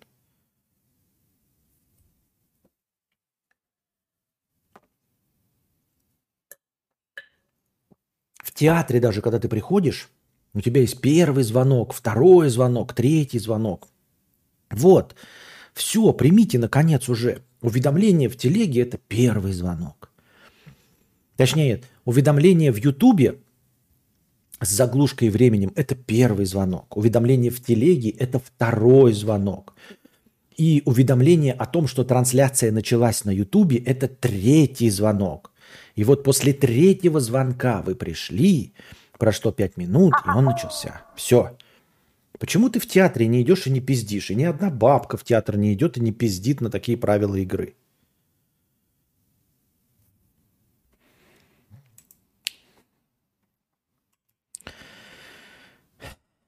Иван Ефре... Ефимов. Пять тысяч рублей. Я теперь топ-донатор. Спасибо большое еще и с покрытием комиссии. Вячеслав Юнов, 50 рублей с покрытием комиссии. Костя, тебе кто-нибудь говорил, что в конце подкаста уже продолжительное время дружа говорит «сушите вё». И подкаст обрывается. Пожалуйста, сделай что-нибудь с этим. Это капец как бесит. Ну и здравствуй, богатей. А что, не пофиг кому-то, что там сушите вё? Все же понимают, что это концовка. Если мне будет не лень, я, может быть, с этим что-то сделаю, а так это просто концовка. Олежа, 63,50 рублей. Доброй ночи, Константин. Ситуация такая. Мне 23, женщине 44. Работаем каждый день вместе. В ней прекрасно все, считай Милфа. Целуемся, обнимаемся. У нас очень теплые человеческие отношения друг к другу. Завтра должна приехать в гости. Уже имел отношения со старшими, мне 19 и 27. Интересно твое мнение. Советуем да любовь. Да и все. Но э, желаю, чтобы у вас все получилось, чтобы э, никто друг в друге не разочаровался – и вы получали оба, а, как это, кайф от отношений друг с другом. Какой мне может быть мнение? У меня вообще никакого не может быть и не должно быть мнения в целом. И ни, ничье мнение тебя не должно волновать. Будь то одногодка, не одногодка, старше, младше, толще, хуже, э, светлее кожей, темнее кожей. Тебя это волновать не должно, чужое мнение. Тебе с ней жахаться, тебе с ней проводить время, тебе быть с ней счастливой, ей быть с тобой счастливой. Все. Все остальные идут на э, пешее эротическое путешествие. Вот и все. Это я к тому, что даже если... Ну, то есть, тебя не должно в принципе волновать мое мнение. Но в целом, Я не вижу никакой проблемы. Все равно. Просто все равно. Если вы оба счастливы, то все равно. Ты уверен, что не должно волновать и о том, что если младше, подумай. Чем младше? Он совершеннолетний. Осторожнее надо с такими советами. В смысле, блядь? С какими советами? С какими, бля, советами мне нужно быть осторожнее? Что у вас, блядь, сегодня за вообще э, какие-то претензии непонятные ко мне? Я что-то не улавливаю нихуя. Что значит с осторожнее? С какими советами? Взрослый человек, 23 лет. Он что, несовершеннолетний, блядь, что ли, или что? Просто, просто было интересно тебя услышать. А, все отлично. И осторожнее ему нужно быть э, ничуть не более, чем с абсолютно любым другим человеком. В абсолютно любых других отношениях. Конечно, в любых других э, любых отношениях тебя могут там кинуть, предать, изменить, все остальное. Равно так же, как ты можешь быть счастлив или несчастлив, все. А, но осторожнее надо быть всегда. Естественно. Осторожно надо быть даже при покупке э, в оригинальном магазине Apple, техники Apple. Что что тут говорить. Поэтому держать, держать э, очко в остре нужно всегда. Ухо в остре. Значит, кола ушла, а пепси осталась. Да хуй его, может, подделка, я не знаю. Добрый вечер, Константин. Доначу первый раз за 6 лет. Твои ролики сильно повлияли на меня в свое время. Правда, все еще не определился, в какую сторону. Удачного стрима. Спасибо. Да-да-да. Никопер вкинул, и теперь мы все сидим и ждем, что он имел в виду, блядь. Никопер, поясни. И мы теперь сидим и ждем, блядь, что он имел в конце концов в виду, что имею то в виду. Боринг Боди это, видимо, а, Альберт Бор Подпалил чуть попу Костику, извини, просто хотелось хоть что-то к донату прилепить. Мимо, спо... Мимо спонсора около года. Спасибо за спонсорство, ты молодец. А, а можно сделать так, кидать уведомления о начале, как сейчас, и писать что-то типа «стартанули», как на 2К подкастах. Было бы удобно, но, наверное, тоже помешает набору людей на ожидание. Честно говоря, не знаю. Не знаю. Насчет «стартанули» может быть, да. Я думал, дойдет, но походу оказалось сложнее, э, сложнее понять намек, чем я думал. Чесалку купил в оригинальном магазине Apple или подделка? Ребят, по-моему, не Копер сильно высокомерен. Он говорил, он думал, что дойдет, а мы, оказывается, здесь тупые сильно. Что-то, блядь, мне кажется, этот чат сильно для тупых. Пожалуй, не Копер пойдет, наверное, в чат для умных, где его офигительные намеки будут понимать. Я думал, мой тонкий намек будет понят в этом высокоинтеллектуальном обществе. А тут говноеды ебаные, блядь.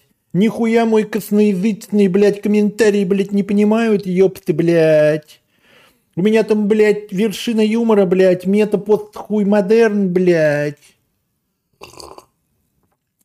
Так что вам, пидорасам, блядь, я объяснять свои комментарии не буду, блядь. Не поняли? Значит, тупые, блядь. Просто тупые, блядь. Вот, здрасте. Нахуй вы мне упоролись. А вот. Поэтому Никопер покидает нас а,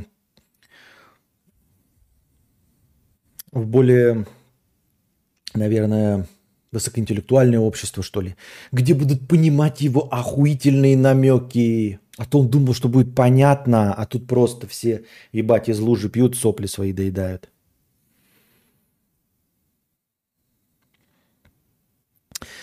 Супербомбер 50 рублей с покрытием комиссии. Здравствуй, кадавр. Просто хочу сказать, что осталось сдать ЕГЭ по физике. Русский был легче, чем ожидал. Профильная математика средняя. Надеюсь, суммарно набрать 200-220 баллов. А, мне, к сожалению, твои цифры ничего не говорят. Типа, это много или мало суммарно? Типа, для поступления в МГИМО сколько надо? Ты умок или среднячок? Непонятно мне по вот этим твоим циферкам. Русский был легче, чем ожидалось. Из ЕГЭ по физике. Если для тебя русский оказался э, легче, чем ожидалось, и профильная математика средняя, я не думаю, что физика тебя сильно поразит. Я думаю, что с физикой все будет тоже хорошо. Но это не значит, что нужно расслабляться. Расслабляться не надо. Расслабляться не надо. Сейчас. Я никого, кстати, не оскорбил, ни копер, если что, вы, да, увидели.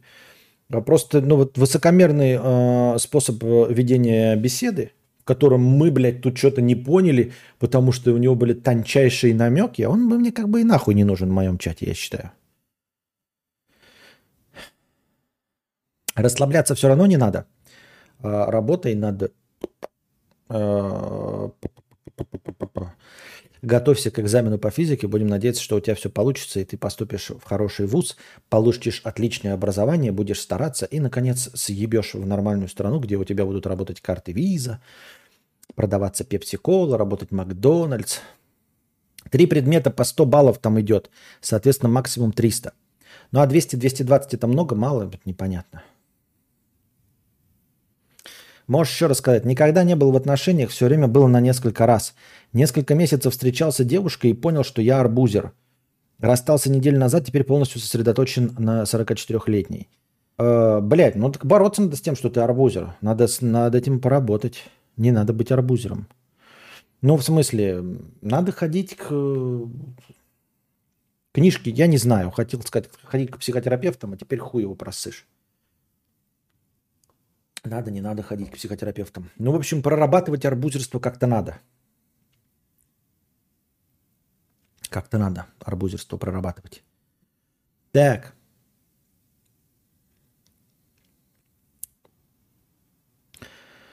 Так, так, так, так, так, так, так, так, так, так, так, так. Писинг пауза небольшая. И, и, и, и, и задавайте свои вопросы в бесплатном чате. Да. Так.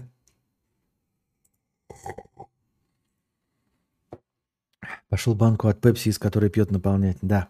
С каких фильмов Тарковского лучше начать, если до этого не смотрел ни одного?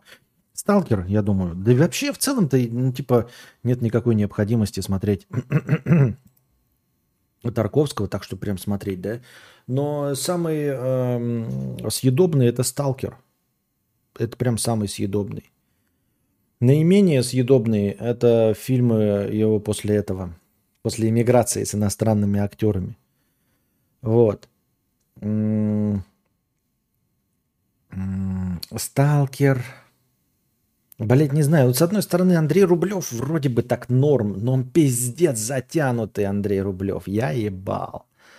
Андрей Рублев затянутый. А, знаете что? После Сталкера, наверное, на втором месте по ну, типа, самый смотрибельный сталкер, он такой понятный, если за ним следить, там нормальные диалоги, все хорошо. После сталкера Идет и потом Иваново детство, что ли, по-моему. Есть такой у него фильм, он так называется.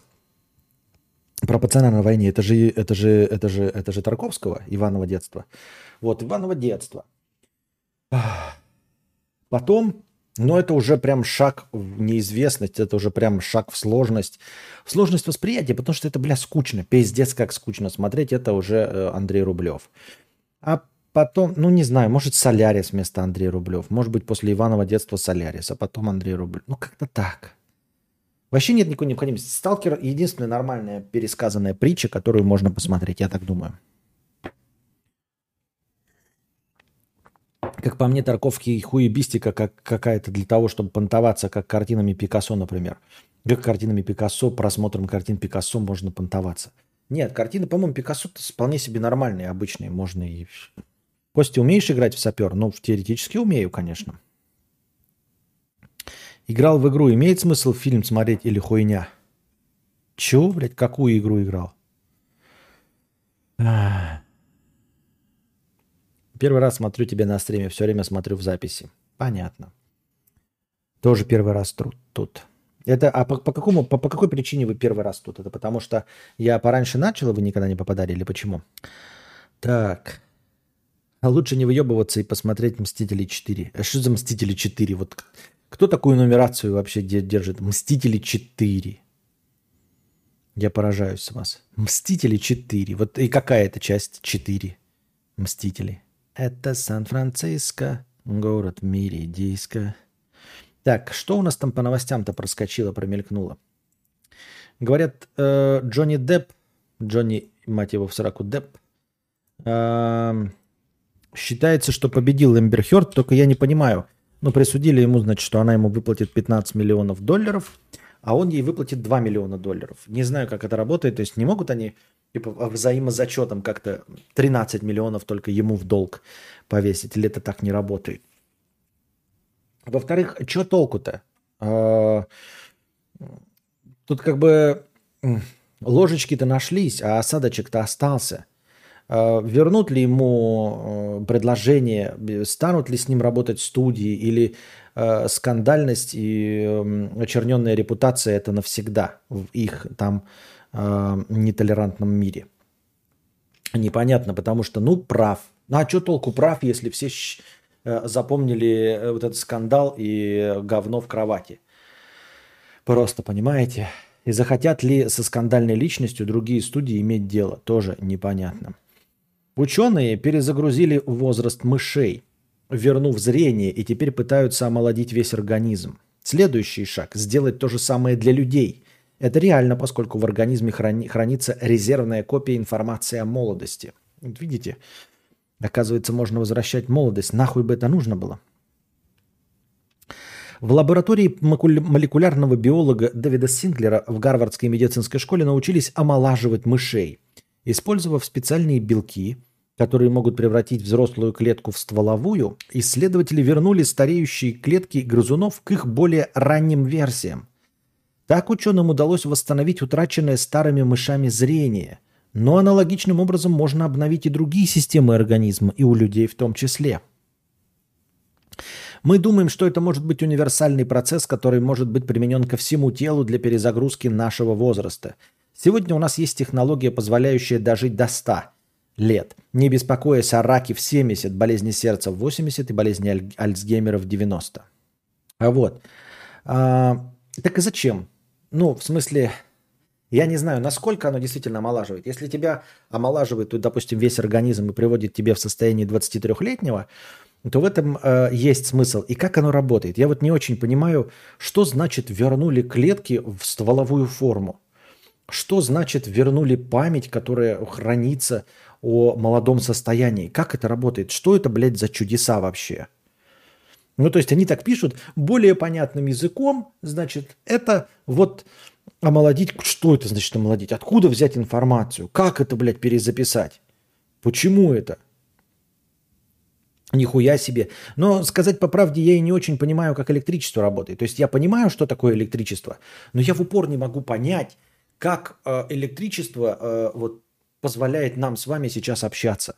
Вы слышите мой, прекрасный, божественный, терпкий голос – видите мой прекрасный лик, и это все обеспечивают просто мчащиеся по проводам электроны из минуса в плюс. Я вот понимаю, вот свет, да, вот, вот, вот есть провода с каким-то сечением, как трубы, и там как вода бегут электроны. И вот лампочка, например. Лампочка это также вот провода соединены, но здесь они соединены очень тонким, с большим сопротивлением проводком. И когда вот эти электроны, очень большая э, э, скорость. Они бегут, бегут, бегут, и вот они бегут по этому тонкому кусочку провода, и из-за этого трением его нагревают. Понимаете? Они его нагревают, и этот, этот провод начинает светиться. Вот так работает лампочка. Это мне понятно. А вот как работает программирование, вот именно в двоичном коде, мне непонятно, полностью фундаментально в базовых основах. Вот 1.0, я уже об этом говорил и как-то жаловался, пытался об этом прочитать, вроде что-то понял, но сейчас опять абсолютно все полностью забыл. И как? Вот при помощи «да», «нет», знаков «да», «нет», э, получается так, что вы видите мою картинку и слышите мой голос.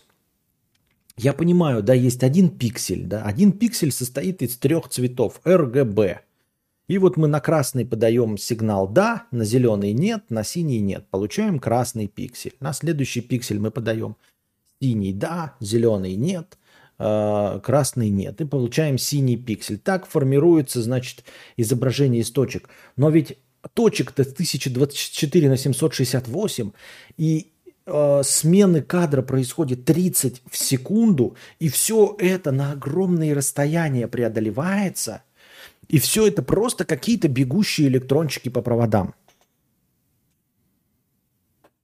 Понимаете?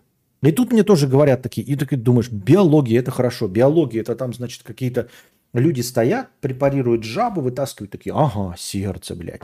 Если мы по сердцу ебанем ток, сердце начнет пульсировать и качать кровь. Все понятно, хорошо.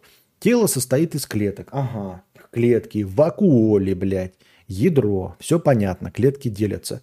И тут хуяк, берем информацию о молодом состоянии клетки и старую клетку возвращаем в стволовое состояние и перезаписываем. Что? Как это будет выглядеть? Как это вообще выглядело у мышей?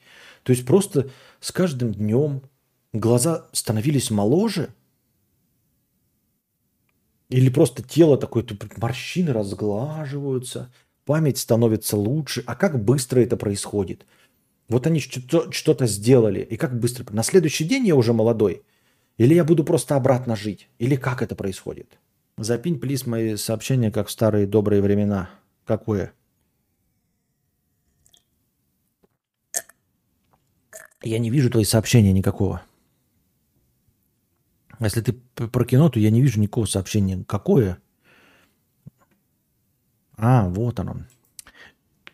Если хотите кино, напоминаю вам, 100 долларов, и мы смотрим кино, которое у меня есть в списке э, запланированного. Либо за 150 рублей, за 150 долларов мы смотрим кино, которое вы захотите, и смотрим его, напоминаю, на площадке ВАЗД. Кино очень давно не смотрели. Очень давно никто не донатил ни на какое кино. Костя, не планируешь на кинобреде посмотреть социальная сеть? Должен? Я напоминаю, на кино, ну, у меня кинобред это вообще-то обсуждение. А на киностриме, э, ну, донать 150 долларов, посмотрим социальную сеть. Хобби ограничится только тем, что все будут лежать на диване и пить пиво. Пойдут путем наименьшего сопротивления. Лего никто собирать не пойдет. Какая другая мышь, что жала на кнопку удовольствия? Как и другая мышь, которая жала на кнопку удовольствия. Понятно. Омоложение. Что тут в комментах уже пишут, что это неправильный перевод и все пиздеж и провокация. А правда, как работает двоичный код? Если я в блокноте буду чередовать 1 и 0, у меня получится сделать видео или аудио? Так вот я и говорю, вот если ты будешь единички и нолики писать в определенном порядке, да, то в принципе, да, но только объемы этих единичек и нолик будут какие-то триллионы, триллионы, понимаешь? То есть последовательность единичек и ноликов, чтобы создать вот этот один кадр, чтобы какая-то система, считывая твои единички и нолики, вот так вот сканируя их, да, поняла, что это один кадр с Константином Кадавром, там их нужно будет написать ебаное количество. Я даже сомневаюсь, что речь идет о просто 1024 на 768 э, там биты, байты. Как это, блядь, хуй его ебет? У спирали ДНК концы от каждого деления слегка отваливаются. Вроде как от этого клетки стареют. Хорошо, от этого клетки стареют, они отваливаются. Как они сделали так, что спираль ДНК не отваливается? И что такое ДНК? Вот это вот я видел. Это что? Это где?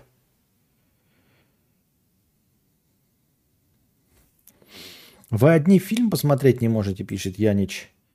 А, нифига кадавр до него донатить. Мы прощаемся с тобой, Янич.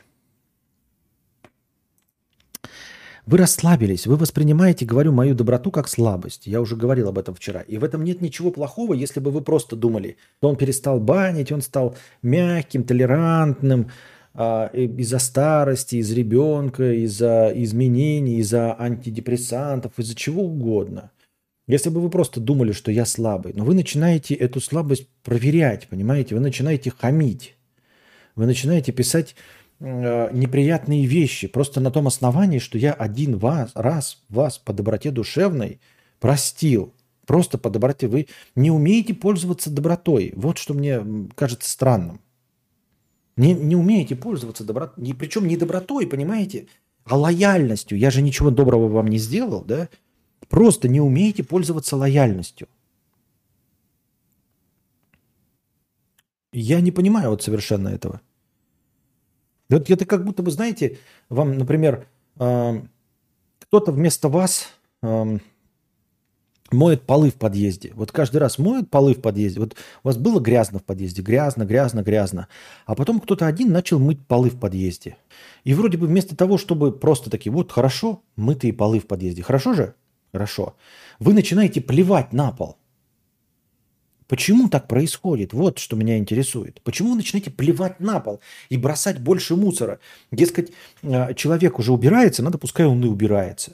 Вместо того, чтобы насладиться чистотой, которую человек сам по доброте душевной начал делать, вам там в подъезде мыть полы, вы стали больше мусорить и пачкать, потому что, ну, он же убирается. Вот раньше у нас было грязно, мы больше не наносили грязь. А сейчас кто-то убирается, он же все равно уберет. Поэтому я брошу, блядь, бычок, брошу пачку из-под сигарет, харкну на пол, он же все равно уберет. То есть вы, блядь, совершенно не умеете пользоваться лояльностью, не умеете пользоваться добротой. Какой смысл вам идти навстречу, убирать в вашем подъезде, если станет хуже? Если вот грязь была ровным слоем, то лучше и хуже не становилось. Начали убираться, вы начали плевать на пол. Ну, непонятно, зачем и почему, и что движет такими людьми. Ой, парам-пам-парам-пам-пам-пам.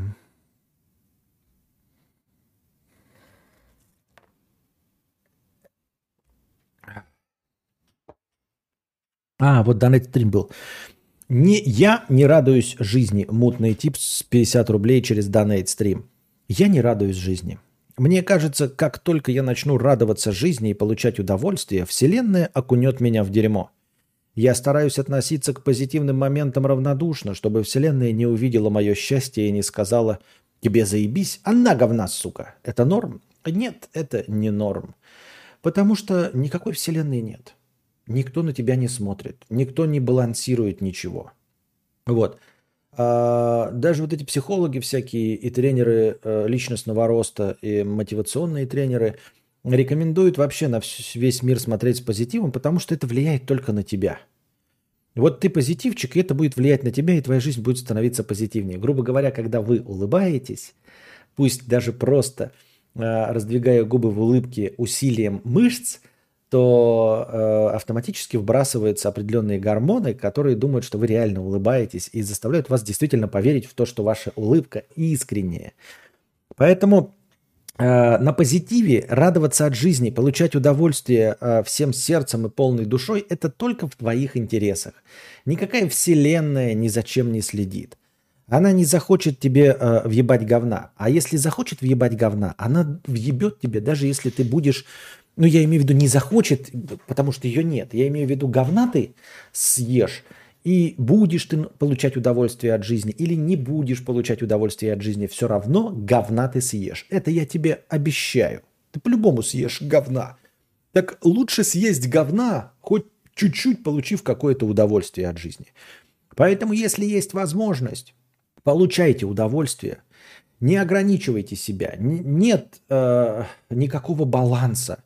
Не бывает такого, что «Ой, сегодня смеешься, завтра плакать будешь». Это полная хуйня. Эти поговорки дегенератские, блядь. Просто от э, людей, не умеющих радоваться жизни. Это вот э, надо постоянно находиться в состоянии боли, терпения и э, жертвы. Нет, радуйтесь жизни. Вот сегодня смеешься, Захочешь и завтра будешь смеяться, и послезавтра будешь смеяться, а потом помрешь со смехом. И не будешь ты плакать. А плакать будешь вне зависимости от того, плакал ты до этого или смеялся. Потому что нет никакой вселенной, никто за тобой не смотрит, никто не выстраивает баланс чувств, никто ничего не уравновешивает. Нет никаких систем стабилизации. И это я тебе точно говорю. Я не обещаю тебе, что ты говна не схватишь. Я тебе обещаю, что ты говна схватишь, обязательно схватишь. Только будет обидно, что говна ты схватишь, даже не получая удовольствия. Ты его все равно схватишь. А счастье ты не получишь за то, что сидишь с грустным ебалом и вселенная, какая-то вселенная, какая-то тетенька вселенная, да, э, в, гороховом платье такая скажет, что он грустный сидит, дай-ка я ему счастье подарю. Нет, ее нет, этой тетеньки вселенной, за этим никто не следит. Говна ты просто так получишь. А получить удовольствие от жизни можно, когда у тебя есть э, возможность это удовольствие получить. Юзернейм «Человечество рулит». Спасибо. Спасибо, дорогой, спасибо. В компьютере все завязано на умопомрачительном количестве абстракций. Внизу просто наличие и отсутствие напряжения, а вверху интерпретируемые языки и веб. Чтобы все это понять, надо начинать с самого низа, беря сначала транзисторы и делая простейшую логику. Потом логические микросхемы, потом программируемую логику и так далее.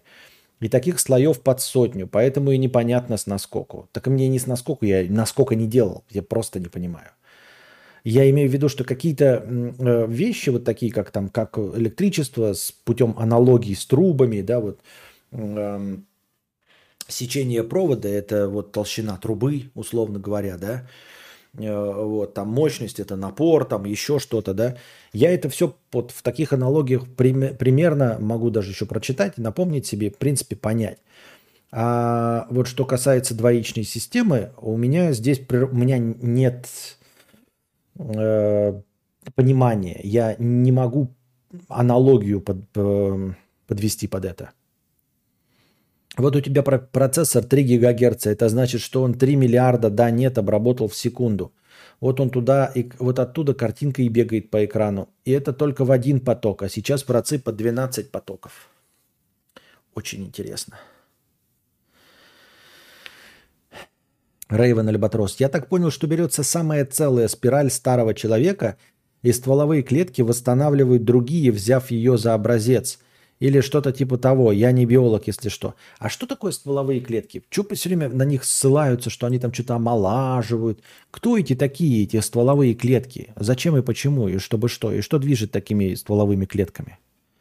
Ты говорят, стволовые, стволовые. Я почему думал, что они где-то в, в стволе, ну, в позвоночнике. А почему они в позвоночнике? И что они делают? И почему на них все ориентируются? Так. Пам пам пам парам пам пам Какие еще у нас тут новости?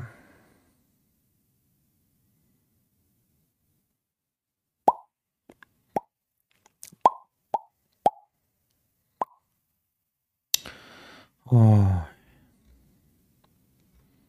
вы лучше, чем 0% пользователей. Пам-пам-пам-парам-пам-пам. Пам -пам -пам -парам -пам -пам. Константин, доброй ночи. Помню, как раньше ты читал на стриме разные книги. Было увлекательно, ради этого даже премиум оформлял. Не хочешь возобновить рубрику, если есть на примере контент? Какие книги читал, и ты оформил премиум? Что? Я пробовал читать книги парочку раз. Художественные. Это было лет пять назад.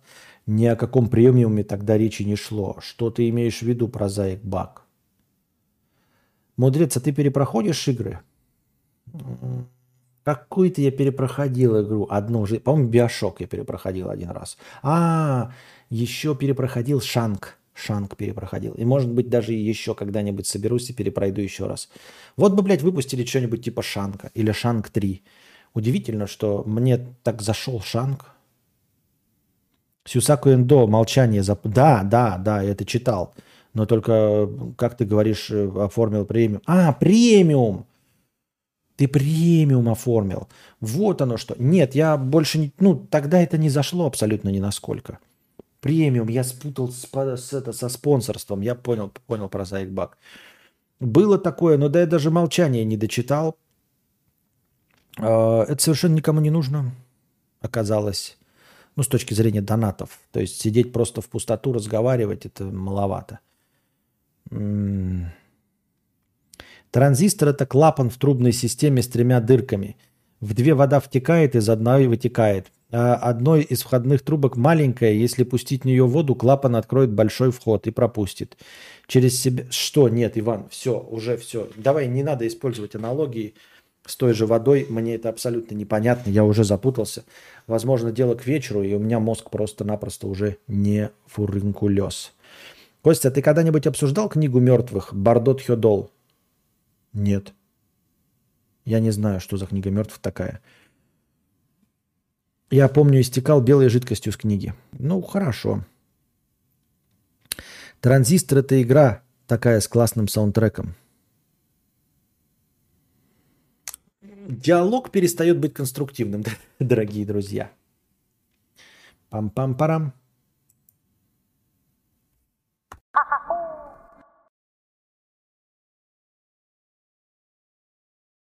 Видимо, у нас с тобой вкус не совпадает. Одна из моих... Так.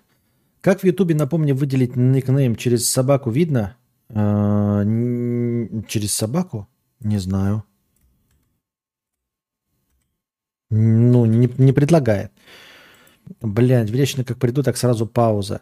Да почти половина отселась. Да уже время, когда многие спать уходят. Да дело не в... Да, давайте-ка лучше э, оставим. Я просто, видите, не всегда рассчитываю, так что будет много хорошего настроения, не всегда же понятно. Давайте тысячу 900 рублей добавим к 1000 завтрашнего, ну и помимо межподкастовых донатов.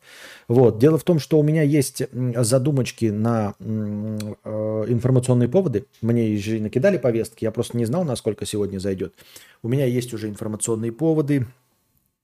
У меня есть один хороший информационный повод. Ну, такой не повод, это такая история, которую можно пересказать, я ее прочитаю. Вот. И кидайте обязательно в межподкасте свои вопросы, они будут заданы, настроение будет учтено. Соревнуйтесь за место в, топ, э, в списке топ-донаторов.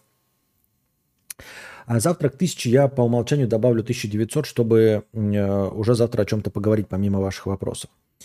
Э, впервые за долгое время попал на прямой эфир. Ну, вот как попал, так и все. Седьмой горет год смотрю, и все, не перестаю гореть с этих пауз ебучих. Ну так а мне что, не писите? Или никак это я понять не могу. Я старый человек. Иди к 20-летним, которые по три часа не писают, а мне нужно писать. Я не знаю, как остальные. Вот что, Хесус не уходит на паузу на писинг? Э, или, ну почему я Хесус? Ну любой там. Э, разве Мэдисон не уходит на паузы? Кузьма, там, Юлик не уходит на паузу. Вот они вот по 9 часов стримят и несут. Раз уж речь зашла об играх, метро последний, разве не прелесть? Прелесть. Я даже начал ее перепроходить. Наверное, надо перепройти ее. Там же новый графон не завезли для Series XS. Надо его перепройти с новым графонием, мне кажется. Может быть, даже на стриме и с жопстиком, потому что я проходил с мышкой, а надо с жопстиком пройти на консолях а, нового поколения. Надеюсь, вам понравился сегодняшний подкаст, хоть и с паузами, всем остальным, но все-таки мы, мне кажется, очень э, продуктивно побеседовали. И завтра будет тоже продуктивно. Большое спасибо всем, кто сегодня донатил. Вот особое отдельное спасибо ворвавшемуся на первое место в топ-донаторах Ивану Ефимову с пятью тысячами. А мы с вами прощаемся. До завтра. Приносите еще больше добровольного пожертвования, чтобы и завтрашний подкаст длился дольше – на самом деле всегда есть о чем поговорить, просто я не хочу сейчас высасывать из пальца, и вас тут не так уж много людей тоже готовых к продолжению беседы. Чтобы это не было душным, продолжим завтра. А пока держитесь там. Вам всего доброго, хорошего настроения и здоровья. Донатик мой прочти. Какой? Продолжая тему о ЕГЭ. Узнал я недавно, что сын друга папы тоже в этом году сдает ЕГЭ и сдает такие же предметы, как и я. Так вот, папа начал меня сравнивать с этим сыночком, что меня дико бесит. Иногда хочется сказать, чтобы усыновили этого сына. Что делать? Как быть? Как поставить родителей на место? Никак, никогда. Не поставить этих родителей на место. Это же старый добрый разговор. Ты мне просто нам пересказываешь э, мимасик сын маминой подруги. Ну что, ты впервые с этим столкнулся? Серьезно? Ты уже взрослый мальчик, сдающий ЕГЭ в 11 классе. И ты до этого ни разу не встречался с сыном маминой подруги? У всех есть сын маминой подруги, который лучше. Вот у тебя сын папиного друга. Ты же прям класс классика, сын папиного друга. Во всем лучше тебя. Ты не поверишь, но для вот этого мальчика, который там у этого папиного друга, для него ты сын папиного друга, понимаешь? А, если тебе там а, про его оценки говорят хорошие, то ему рассказывают про твои спортивные достижения, насколько а, ты высокий, насколько ты гуляешь с девочками, а он ебаный задрот, блядь, дохляк и все остальное. Сын маминой подруги, сын папиного друга – это недостижимая величина, это эталон, к которому лишь можно стремиться, но которого никогда нельзя достичь. Поэтому разговоры об этом бессмысленны. Это все равно, что в мексиканских семьях говорят, а что бы сделал Иисус? Никто, кроме Иисуса, не сделал бы то, что сделал Иисус. Именно поэтому Иисус Иисус. Потому что никто, кроме Него, не способен на такую святость. Вот. Это недостижимый эм, пример для подражания. Также их сын маминой подруги. Это недостижимая величина. Это с ней можно только смириться. Более того, в твоих силах просто игнорировать существование сына маминой подруги и понимать, что он выдуманное существо. Реальный сын папиного друга, он не такой, даже близко. И не настолько хорош. И они бы э, повесились бы, если бы реально был у них тот сын, а не ты. Вот и все. А пока держитесь там. Вам всего доброго, хорошего настроения и здоровья.